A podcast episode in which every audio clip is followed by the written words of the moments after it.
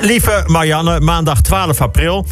Ja, we waren in ons hoofd al aan het versoepelen. Het woord was gevallen. Versoepeling. De datum was ook al gevallen. Vanaf 21 april hadden ze gezegd. Versoepeling, maar gaat niet door. Wordt in elk geval uitgesteld tot 28 april. Dat wordt morgen in de persconferentie verteld. Maar zoals altijd is alles al van tevoren uitgelekt. Eh, dat moet ook wel, want anders zou Mark het alweer vergeten zijn. Nou, nog geen versoepeling. Wel nog veel berichten over de bijwerkingen van AstraZeneca. Die mag je wel nemen als je 60 bent of ouder, maar als je jonger bent niet. Vreemd, want normaal gesproken heb je, als je jonger bent, minder bijwerkingen. Ik bedoel, tussen mijn 20ste en 30ste stond ik moeiteloos een nacht drinkend en schreeuwend door te halen om er 's morgens achter te komen dat het alweer twee dagen later was.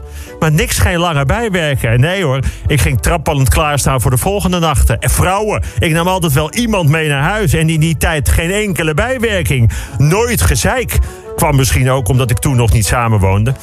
Kijk, als ik nu iemand meeneem, moet je kijken wat de bijwerkingen zijn. Gelijk gedoe van wie is dat en het is niet normaal en laten wat aantrekken. Nou, hoe dan ook. Hoezo minder bijwerkingen als je ouder wordt?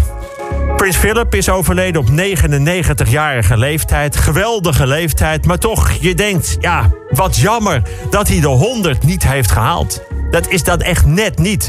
Ben je je hele leven bezig om de 100 te halen, haal je het net niet. Maar nog zoiets moet je horen. Philip en Elizabeth waren 73 jaar getrouwd. Hallo, 73 jaar getrouwd. Sommigen halen niet eens de 73 dagen. Maar het is flauw om André Hazes overal bij te noemen. Dinsdag 13 april in Engeland is er wel al versoepeling. Re- relaxation. Engelse pubs die, eh, die met een buiten die zijn weer open. Vaste klanten zaten de eerste dag daar gelijk al om 9 uur. S'morgens. Om 9 uur s'morgens. Om 3 over 9 de eerste pint naar binnen. 7 minuten later de eerste borrelplanken. En die weer wegspoelen met de tweede en derde pint. Enorme aantallen mensen hadden vrijgenomen om deze Freedom Day te vieren. Het kwam goed uit, want om kwart over elf 's morgens lagen ze al toetenzat op bed. Door de coronacrisis en het wegvallen van de eindtoets is het schooladvies 2020 lager uitgevallen dan de jaren ervoor. Vooral voor meisjes, want die maken de eindtoets vaak beter dan jongens. Meisjes doen dat namelijk preciezer. Jongens zijn meer van, ah, makkelijk, ken ik al, ja, boeien, waarom zou ik het laten zien? Meisjes letten ook beter op. Jongens letten beter op meisjes. Meisjes lezen op de basisschool wel eens een boek. Jongens vinden het leuk om keihard door de klas te gaan rennen en een nepscheet te laten. En daar krijg je, als je de juiste ouders hebt, toch een hoger schooladvies voor. Ook leerlingen uit lagere sociaal-economische klassen kregen te maken met een lager eindadvies. Dus meisjes uit sociaal lagere sociaal-economische milieus zijn helemaal de lul.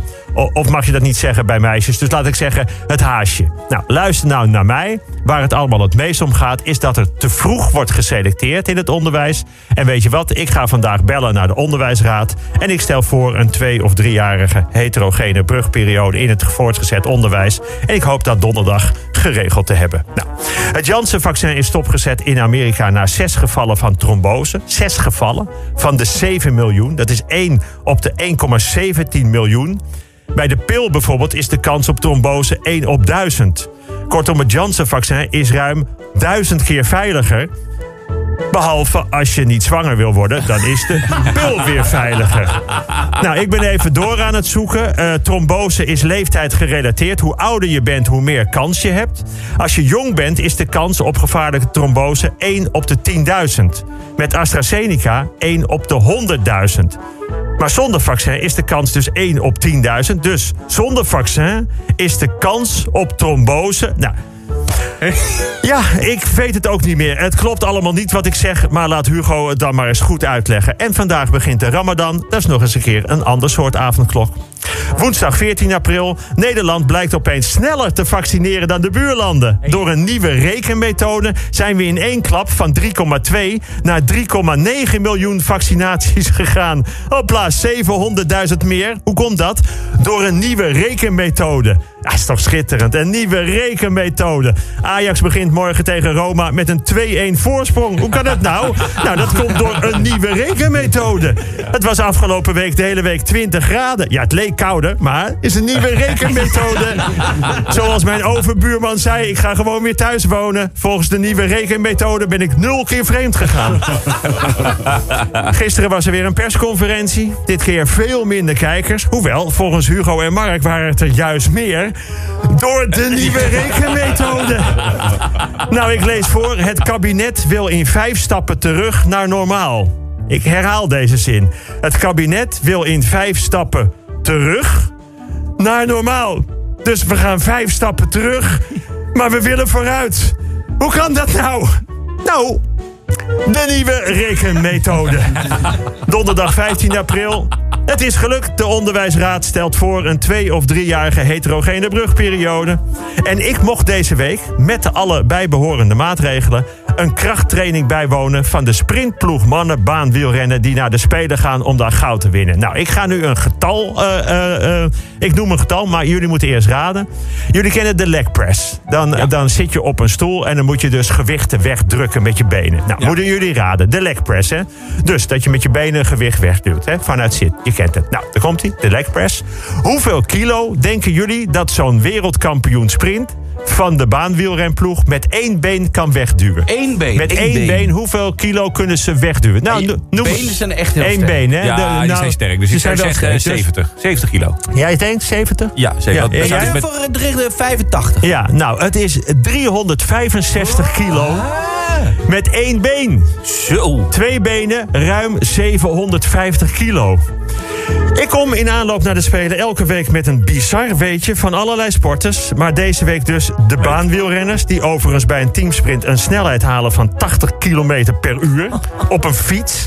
En dit heeft allemaal niets te maken met de nieuwe rekenmethode. Nou, volgende keer een andere sport. Ja, jongens, het nieuws is eigenlijk alleen maar corona gerelateerd. Of het is politiek gesoebat. Ik vind het zo moeilijk om een krant te lezen. En daarom werd ik zo vrolijk van dit bericht. In Polen moest er door een dierenwelzijnsorganisatie worden uitgerukt met groot materieel. omdat een vrouw een gevaarlijk dier in de boom had gezien. Het bleek om een croissant te gaan. croissant. Hij is rustig uit de boom gehaald en ondergebracht bij een deegware opvangcentrum. Vrijdag 16 april. De Nederlandse export is met 4,5% gegroeid. Hoe kan dat nou? Alles en iedereen moet in Nederland blijven. Vooral de export van chemische middelen, sierteelt en machines is juist enorm toegenomen. Hoe kan dat nou? Je mag het land niet uit. Weet je wat? Ik ga deze zomer gewoon vermomd als kist bloembollen of als een landbouwmachine het land uit. Nee, of weet je wat? De meivakantie moet ook in eigen land met een mondkapje. Nou, dan zeg ik voor het ultieme tropengevoel: kachel hoog, hele dag met een duikbril en een snorkel op voor je aquarium. Moet jij eens kijken wat er gebeurt. Ik wens iedereen een prettig weekend. Tot volgende week.